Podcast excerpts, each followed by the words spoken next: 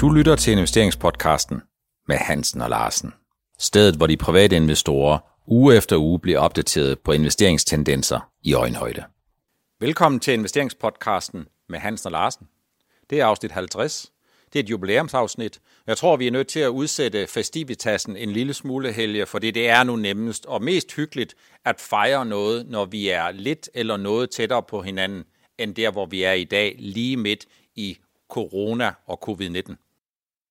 Det er du fuldstændig ret i, men altså, det kører jo også fint her øh, via øh, telefonen, så det har fungeret godt et stykke tid, men jeg håber da også, det slutter, og vi kan sidde sammen og tage et glas champagne over, og vi har rundet de 50 afsnit. Det håber jeg i hvert fald også, og øh, om ikke andet, så tænker jeg, at når vi kommer et par måneder længere frem, jamen så er det sådan, jo flere der bliver vaccineret, jo mindre må risikoen jo alt andet lige være. Men indtil vi kommer, der, indtil vi kommer derhen, jamen så skal vi tage i dag i afsnit 50 noget meget aktuelt op. Øh, et fænomen, som har præget øh, mange investorer og børserne øh, de seneste dage, og jeg taler hverken om regnskaber fra AMD Microsoft, eller fra det, der kommer i dag onsdag, og husk nu på, at vi udkommer jo torsdag, der kommer regnskab på Facebook, Tesla øh, øh, og, øh, og andre selskaber, og Apple, undskyld. Øh, men jeg tænker, at vi skal se på fænomenet og det, der foregår i det amerikanske selskab GameStop. Man kunne måske snarere sige, at øh, den udvikling, der har været, den hedder Game On. Så afsnit 50, velkommen til The Big Short. GameStop, et selskab i USA, som har vel noget, der ligner en 4-5.000 fysiske lokationer. GameStop, de sælger spil, spillekonsoller og det, der hører til, når det er sådan, man er en gamer. Men det er ikke så meget det, der egentlig interesserer mig. Det er ikke så meget det, der interesserer investorerne, og det er ikke så meget det, der laver overskrifter. Det, der sker, det er GameStop. Ja, i GameStop, der udkæmpes det, der jeg kalder en stedfortræderkrig. Det er ikke, fordi det er GameStop isoleret set, men det er, fordi GameStop er blevet øh, øh, øh, øh øh, krigsplads eller skueplads eller kampplads for nogle shortsælgere, der har fået ørerne i maskinen. Og kort fortalt, der er nogle kapitalfonde, der har solgt sig short i GameStop. Så er der nogle private investorer, som øh, har lavet en øh, strategi om, at de vil presse de her shortsælgere lidt. De samles og mødes og øh, snakker lidt sammen på nogle forer, Wall Street Bets, øh, Reddit. Og det, der er sket, øh, det er, at øh, GameStop-aktien, den inden for det seneste år, den er på vej til at være 40-doblet. Det skyldes dog ikke, at der er nogen bedring eller væsentlig bedring i indtjeningsudsigterne for GameStop. Så det handler udelukkende om, at der er nogle private investorer, der rotter sig sammen, som er blevet trætte af, at det er de store, der styrer aktiekursudviklingen i mindre selskaber eller kører rundt med nogle private investorer, og nu vil de altså give de store øh, en lektion. Har du fulgt med i den her GameStop, Helge? Det har jeg i det højeste grad, at det er virkelig noget, som øh, private investorer over hele verden, og man på de forskellige aktieforer sidder og med øh, øjnene stift, øh, blikket stift rettet mod, fordi et eller andet sted, så er vi rigtig mange, som har ventet, at det her må komme en dag komme en dag, hvor man øh, øh slutter sig sammen på, øh, på de der forskellige forer, og så siger, nu lægger vi 500 kroner eller 1000 kroner, eller hvor meget det bliver i dollars, øh, ind hver især, og så skal vi se, hvad der sker med de her shorter. De skal jo ud og lukke deres positioner, hvis øh, de begynder at ryste lidt i bukserne. Og det er jo så det, åbenbart, der er sket. Men der er jo sikkert også en øh, professionel interesse, der ligesom øh, løber med ind, der kan øh, øh, øh, øh gode spek, spek, altså dygtige spekulanter, som udnytter den her situation til også at presse kursen højere op. Øh, men det, der, det er sådan et eller andet med øh, Robin Hood og de, de, de små mod de store, sådan noget David mod Goliath i det her. Øh, så jeg tænkte, det måtte komme der, tænkt igennem en del år, og nu ser vi det udspille sig på den helt store scene. Hvis vi kigger på det, så er det jo den ultimative short squeeze. Og sagen kort, kapitalfonde, de låner nogle aktier. De aktier, dem sælger de i markedet. Når de har solgt dem i markedet, ja, så ser vi ikke sjældent, i hvert fald fra USA, så ser vi, at dem, der har solgt sig kort i markedet, de begynder at distribuere nogle analyser, de har lavet. Det ved jeg ikke, om er sket i det her tilfælde, men dem har han set andre eksempler på, hvor de fortæller om deres investeringscase. Det vil sige, de laver en analyse, Øh, men før de laver og distribuerer den analyse, så har de solgt sig kort. Det vil sige, de har allerede lavet en form for en front-running. De har allerede positioneret sig. Så sker der så det, at når man så distribuerer sådan en analyse, som det i hvert fald samtidig sker, jamen så er der nogen, der bliver en lille smule nervøse, og alene det, at aktiekursen den går ned, det får nogen til at fokusere på, at der er nogen, der har solgt sig kort. Det vi så ser nu, jamen det er jo, at aktiekursen den går meget op. Det vil sige, man på engelsk der kalder man det et short squeeze. Der er nogen, der forsøger at presse dem, der har solgt sig kort i aktien, som har betalt penge for at låne den og sælge den, og som håber på, at de kan købe den tilbage på et senere tidspunkt. Der, der, der presser de dem, fordi hvis du for eksempel sælger en aktie på kurs 10, eller kurs 20, eller kurs 30, og kigger man bare et år tilbage, jamen så handlede GameStop til et sted mellem 2 og 4, og i går, øh, tirsdag aften, der sluttede den 150 jamen så er det sådan, at hvis, hvis du har solgt på 10 eller 20 eller 30, og aktiekursen den ligger 150, jamen så er det jo sådan, at hvis du skal ud og købe dine aktier tilbage, så skal du ud og betale 150. Og 150 minus 10 eller 20, jamen det giver jo et meget gedint underskud. Så det kan man sige, det er lige nøjagtigt the short squeeze, altså det, at man presser en short sælger ud. Ja, og der kan hurtigt komme mod i det her, Per. Altså, øh, det er sådan så, at der er nogle af de der gutter på det rigtige øh, platform der, som angiveligt har ligesom gået, men, men nogle af dem er det jo så været ideologi eller følelsesmæssigt, at de har ligesom travlet markedet igennem for at finde selskaber, hvor der er meget store short-positioner i. Og øh, så har de så tænkt, jamen øh, nu så er de så endt her ved, ved, ved, ved den her øh, GameStop-aktie. Øh, men, men altså, hvem, er, hvem bliver det næste gang, de kaster sig over? Uh, det, er, det må jeg sige, det, det bliver spændende at se, men jeg synes ikke, det er, det er ikke, det er ikke sundt, det her og slet ikke, når de har alle de der muligheder med op- optioner, øh, i hvert fald i USA, og de har de, altså, Ja, det, det er svært gennemskueligt. Øh, jeg tror faktisk, det der med, at man har, øh, kan sidde og fryde sig lidt af de små banker, de store, det her kan altså øh, i mine øjne handle rigtig, rigtig meget om at spekulere i et fænomen helt bevidst, altså være en stor medløber til, til, til det, det jo opfinder på de her sociale platforme. Vi kommer jeg håber på, at vi kommer øh, i sidste udsendelsen her, der vi kommer meget mere ind på, hvordan det her potentielt kan ende. Jeg har jo ikke øh, sandheden på, hvordan det ender, men hvordan det kan ende. Øh, men er det noget, vi har set før, Helge? At, øh, har vi set før, at der er nogen, der lige vil give nogen andre en røvfuld, som er trætte af, at der er nogen, der sælger sig kort i et selskab, og så egentlig holder den her aktie i et jerngreb i en periode? Ja, altså jeg kan huske øh, fingerprint cards er nok det bedste øh, eksempel her i Skandinavien øh, på, at det er shortseller og så kamp mellem shortseller og så dem, der er long i en aktie. Øh, jeg var selv med og havde en pragtfuld tur op 14 og 15 øh, i den her aktie, hvor øh, salget var meget, meget voldsomt af deres øh, øh sensorer til mobilproducenterne i hele verden. Og det var en rigtig god tur, men jeg kunne se shortandelen, den voksede stille og roligt. Og der begyndte at komme lidt øh, lagerbygningsselskaber, nogle øh, dårlige øh, øh, res, øh, kvartalsresultater, og, og, og guidingen, der ellers havde forløbet meget flot i, i et år til halvanden, den begyndte at svigte. Og så tænkte jeg, at det her er en oplagt short case. Og jeg begyndte at se, at der var i de, de analytikere, der fulgte aktien, de kom næsten hver, hver uge, hver 14. dag, en gang om måneden, der kom de med nye opdateringer med højere og højere kursmål, så aktien steg meget højt. Øh, fordi det, den gik jo fuldstændig amok, øh, en stejl kurve øh, opad, øh, efterhånden, som der kom flere analytikere til. Og så skete der jo lige pludselig det, så gik den anden vej. Og de der store øh, short positioner, der var i det, de har så domineret aktien lige siden. Der er en stor short position i aktien.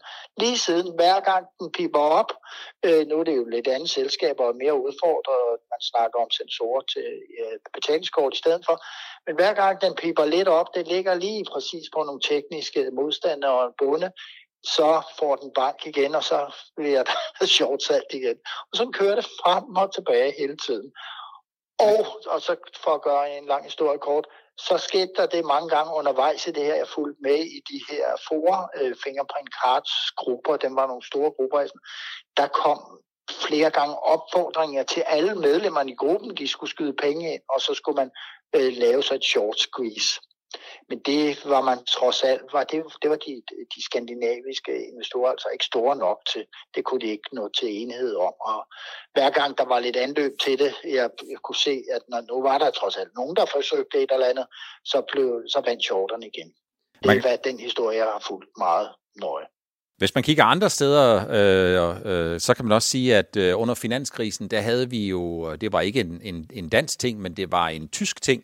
Jamen under finanskrisen, der havde man øh, Porsche-familien, øh, som øh, ejede en stor andel i Folkevogn. Øh, Øh, og øh, i 2008, husker jeg, jamen finanskrisen, der var man jo oprigtigt øh, nervøs for bilsalget, man var nervøs for privatforbrug, og investorerne sad egentlig og kiggede på, at et selskab som Folkevogn, som havde en relativt stor gæld, de kunne måske være et af de selskaber, som oplevede et svigtende eller svagt salg, og i kombination dermed øh, svigtende og svagt salg og en relativt stor gæld, så var det måske en af de selskaber, der kunne blive udfordret. Og så lige pludselig, så skete der det, at så kom der sådan en short squeeze. Der var rigtig mange, der var kort i aktien, og Porsche var storaktionær i Folkevogn, og lige pludselig så rev de tæppet væk under øh, de aktionærer, de investorer, det var ikke de aktionærer, men de investorer, som havde solgt sig kort i Folkevogn. Og så gik aktien altså fra noget, der ligner 70 til 100 øh, euro op til 1000 euro. Og det varede altså kun nogle ganske, ganske få dage. Og det, der sker, når det sker med sådan et stort selskab, jamen det er jo en lang række investorer, de sidder og skal benchmarke sig på det tyske marked, på det europæiske marked, og Folkevogn allerede, allerede dengang jo en ret stor virksomhed. Og så sidder man ligesom og siger, hmm, skal vi ud og rebalancere? Skal vi ud og øge vores relativ andel i den her tyske portefølje og for at afspejle den udvikling, der er i folkevogn, eller skal vi ikke? På kort sigt, der fastholder de fleste sikkert deres undervægt, fordi de siger, at det her er et fænomen. Og så vil der ske det rigtig mange passive investorer, som har investeret i tiltro til, at de får det afkast, der er i det her underliggende indeks, jamen de får så ikke af, det afkast, som reelt set er i markedet, fordi den der øh, eksponering mod folkevogn, den får de portfolio managers selvfølgelig ikke købt med. Så det er the short-term pain versus the long-term gain. For det, der skete efterfølgende, det var jo, at aktiekursen i Folkevogn, den kommer altså relativt hurtigt ned fra de der 1000 euro tinde, som den lige pludselig havde i løbet af nogle ganske få øh, uger, og det varede faktisk ikke særlig længe, før den lagde sig til ro, sådan i størrelsesorden under 200 igen. Der er virkelig nogen, der kan komme klemme i det der. Øh, og, ja, og, jeg, og det er jo faktisk både de institutionelle, men det er jo også, det er jo også i høj grad private investorer, som måske ikke lige forstår det her kan gennemskue, hvad der sker, når der har været så et kraftigt squeeze i en aktie. Øh, det kan man faktisk ikke øh, have fantasi til, når det er i det her omfang, som, som, som vi ser en gang imellem, og i hvert fald som vi ser for øjeblikket med GameStop.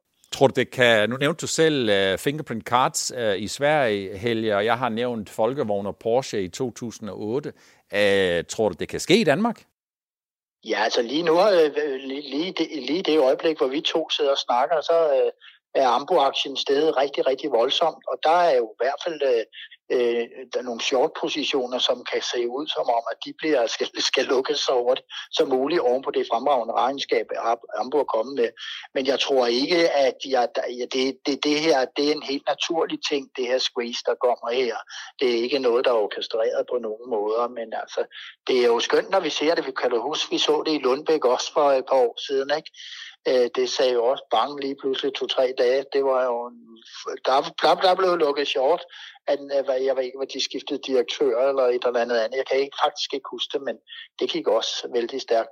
Men uh, Bavarian var jo et godt eksempel uh, for, for nogle år siden, hvor, hvor der var en amerikansk øh, fond, der gik ind og, og lavede en meget kritisk analyse på Bavarians, uh, samtidig med, at de havde på forhånd øh, uh, short solgt i aktien.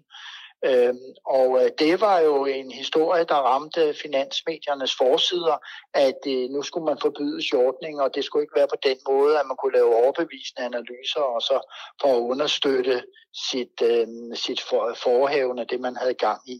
Men det er altså sådan i USA, på lige fod med, øh, med, med analyser, der er long og bullish, så må man også gerne lave short-analyser. Øh, der, der, der er nogle specielle regler, men, men det må man altså godt, når man er shorter. Man må godt gå ud og forklare, hvorfor man gør det, og argumentere for, hvorfor, hvorfor andre skal sælge sig ud af den aktie. Er det, øh, nu spørger jeg sådan uh, ud fra et regulatorisk synspunkt, Helge, er det her uh, en form for en manipulation af en aktie? Det er den ene ting, og den anden ting, det er, er det overhovedet lovligt? Altså det, man, man rotter sig sammen og, og presser, presser nogle shorter. Ja, det svarer nogenlunde til, at der er, ti, der er 10 mennesker, som bliver enige om, nu er der altså en, der skal have røvfuld, så møder man op på hans eller hendes bopæl, og så, så starter man sådan set bare og sender det der tæskehold ud. Jeg kan simpelthen ikke vurdere om en opfordring, eller jeg ved ikke, hvordan det, det, det, det, det er, ligesom er startet, men jeg kan simpelthen ikke vurdere, om det er lovligt eller ej. Men, men, men, men hvis, hvis, hvis jeg samler 10 mennesker og, og, og så siger til dem, til dem alle sammen, skal vi ikke købe op i den her aktie? Altså man laver det der dump. Øhm, Øh, det, det, det ved jeg i hvert fald ikke er lov, lovligt, så, det er, så må man sige en omvendt situation, hvor man skal presse den op for at få nogle shorter til at øh, øh kø, købe deres aktie hjem igen. Det tror jeg, faktisk tror jeg ikke, det er lovligt, men hvordan man får det bevist, det ved jeg altså ikke. Det, øh, ja, ja, jeg har ikke nogen idé. Jeg tror, det er en svær case, men jeg tror altså, der kommer meget fokus på det her fremover. Uanset om det er lovligt eller ej, jeg synes jo, det her det er i hvert fald er i en stærk mørk og grå gråzone, hvis jeg må sige det på den her måde, jamen så kan man sige, Helge, hvad sker der nu? Hvad er næste skridt, øh, tror du, der kommer til at ske i den her GameStop-sag? Ej, der er jo ingen der er jo ikke nogen tvivl om, at det, altså, at aktien, man må jo stoppe handlen med aktien. altså, og det har der altså flere på de sociale aktiemeter, altså, som er kloge hoveder, der har rigtig meget forstand på sådan noget. Jeg ved også, at der er nogle af dem, der er gode på jura og alt muligt, men altså, de siger, at det, det, man må jo lave et handelsstop i den her, og så se, hvad der er op og ned. Altså, det vil i hvert fald have sket i, i Skandinavien, hvis det her var tilfældet. Der vil man sige, det undersøger vi, hvad ligger der bag den her unormale handel i aktien. Man kan sige, så svarer det jo egentlig meget godt til navnet GameStop, øh, at man ligesom stopper den leg, eller det game, der er der. Øh, øh, jeg har hørt, eller jeg har læst mig til, ifølge forlydender, jamen så er der nogen, der siger, at de her kapitalfonde, de skal inden for nogle få dage, så udløber øh, en del af den låneperiode, de har for de her aktier. Øh, og det vil så sige, at så har kapitalfonden, de har to muligheder, eller kapitalfondene, hvis det her det skulle være rigtigt, de har to muligheder. Den ene, det er at gå til stålet og så sige, okay, her var vi oppe mod en modpart, som vi ikke kunne kontrollere. Vi tager kampen, øh, og vi øh, giver fortabt, og vi køber aktierne tilbage. Eller også så kan de gøre noget andet. De kan rette henvendelse til dem, de har lånt aktierne hos, og spørge, om de kan få forlænget lån. Det betyder faktisk i princippet, om de, at de får et nyt lån. For mig at se, der er det her et spørgsmål om pest eller kolera, fordi et, hvis man kapitulerer og køber aktierne tilbage, jamen så øh, har man jo tabt sine penge. Punkt to, hvis det er sådan, at man skal have forlænget det her lån, så tror jeg, der kommer til at ske det, at dem, der skal låne aktierne ud, de læser jo også kurslister, de læser jo også historier, de læser jo også beskrivelser af, hvad der sker, og de er fuldt ud informeret om, hvad der egentlig sker i den her aktie. Så den lånerente, som man lånte til dem, da man oprindeligt lånte, det kunne være 5 eller 7 eller 12, eller jeg ved ikke, hvor meget det egentlig er, men det kunne sagtens være, når man kommer tilbage til investorerne og spørger, om man fortsat må låne de her aktier, så kan det godt være, at den lånerente, som måske hedder 10, den kan måske godt hedde 1% om dagen, eller noget i den stil, hvor de 10% det var om året.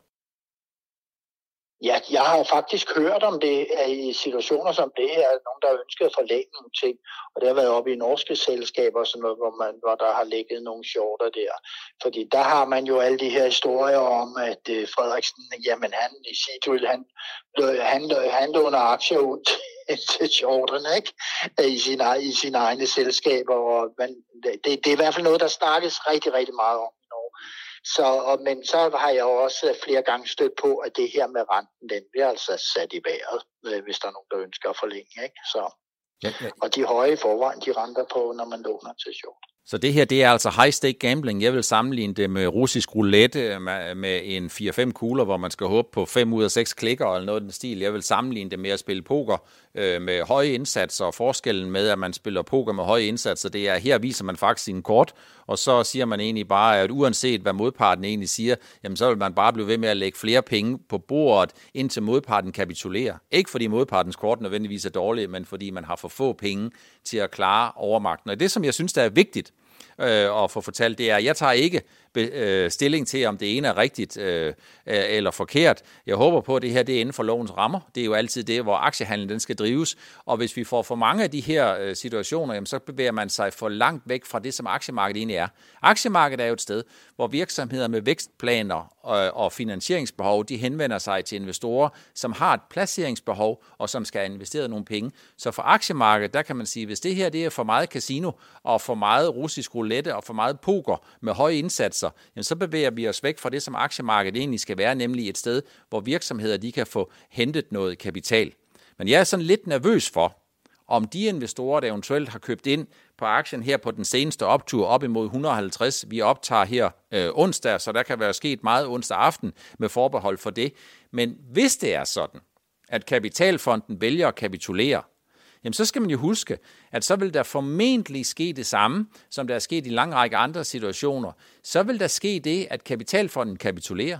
De køber aktierne tilbage, men efterfølgende, jamen så er det ligesom en kamp, der bliver fløjtet af, og når kampen den bliver fløjtet af, så skal investorerne, de skal være klar over, at værdien i GameStop, som kan være 100 eller 150 eller 200 eller 400 eller et eller andet andet, det er kun fantasien, der sætter grænserne, jamen den er jo lige pludselig en helt anden, når du ikke har en presset modpart, som står med ryggen op mod væggen og inden for en meget kort periode er nødsat til at vinke med det hvide flag og sige, at vi overgiver os. Og så kan aktiekursen jo meget hurtigt, og meget hurtigere end de fleste regner med, hedde 20 eller 30 eller 40 eller det, der er lavere. Ja, det der er lavere, altså jeg har øh, haft her i, i Rødovre Center, hvor jeg har en detaljforretning, der havde vi en GameStop-butik, og jeg fulgte udviklingen med den her, fordi at øh, alt det der med spil og alt det er jo meget, meget nemt at købe på nettet. Og, og det, hvorfor skulle man gå ned i en fysisk butik, og der var, man kunne finde den bedste pris på et, et spil. Øh, fordi på nettet, der var konkurrencen jo endnu større end, end, end mellem de fysiske butikker. Så altså, det er jo en forretning, som, hvor man og sige, jamen det er sgu rigtigt godt set, at de der sjove, der går ind i, i, i sådan et, et, et selskab, der har mange fysiske butikker, og så skal vende situationen om. Lidt ligesom Pandora, hvor der også kom mange sjove derind, hvor de kunne se, at, at, at der var også en kamp mellem fysiske butikker med store øh, faste omkostninger kontra internethandel med smykker. Altså i de der selskaber, det er jo noget, sjovterne holder øje med. Mm. Og her har de ramt rigtig godt med GameStop, øh, synes jeg. Det var oplagt at gå ind i den, men øh, de tror jeg havde nok ikke forestillet sig det, der er sket efterfølgende med deres short investering. Det tror jeg faktisk ikke, de havde fantasi til, og nu sidder de jo så i saksen. Så. Man kan sige, at der, der er noget, der hedder investorer, private investorer, så er der noget, der hedder kapitalfonde. Men den tredje part i det her, det er jo GameStop. Øh, og øh, jeg tænker, hvis jeg var i GameStop, øh, så tænker jeg, at øh, nu er det der øh, med at få game on. Øh, og noget af det, som jeg ville overveje, hvis det var muligt overhovedet, det ville da være at sende en meddelelse om, at øh, du overvejede at lave en kapitaludvidelse, eller bare, hvis du allerede har en bemyndigelse, så bare se at få trykket på den, ud fra den betragtning, at man ikke ønsker at gå en shortsellers ærne, men hvis det er sådan, at selskabet, som har været meget, meget presset, og som er forretningsmodels meget, meget presset, jamen så vil jeg da drage fordel af det og så sige, jamen vi går ikke nogens ærne, men vi forsøger at kapitalisere på, at hvis der er så mange, der synes, det er en god idé at købe vores aktie, så vil vi da gerne slå to fluer med et smæk. Punkt 1, så vil vi gerne tilfredsstille den efterspørgsel, der er. Og punkt 2, så vil vi da gerne sikre os fremtid ved at udstede 50 eller 100 eller 200 millioner nye aktier til en meget høj pris. Er det ikke naturligt at tænke sådan, Helge?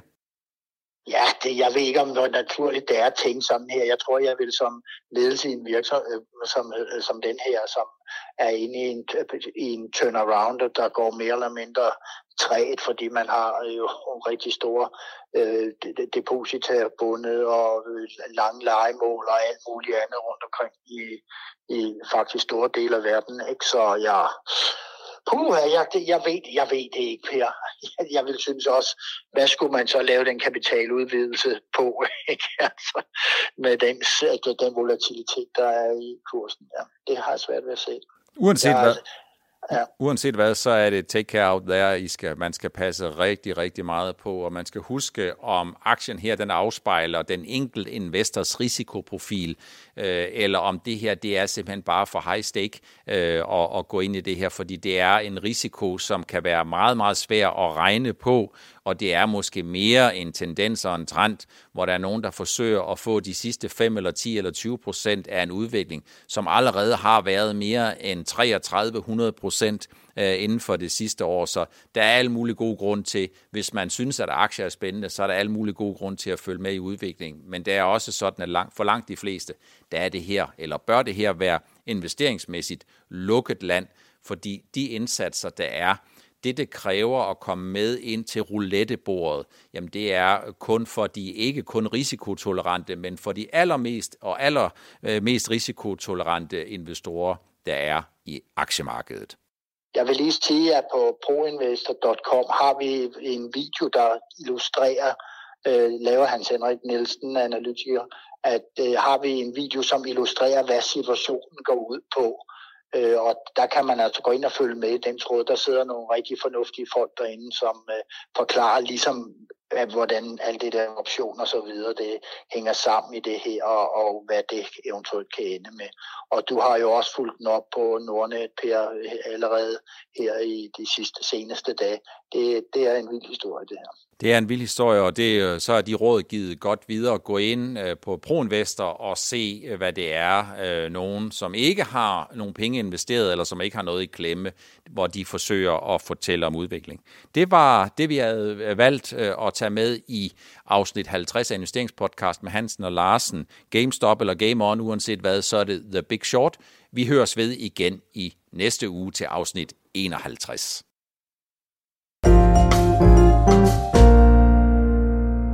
Du lyttede til investeringspodcasten med Hansen og Larsen. Vi ses igen i næste uge.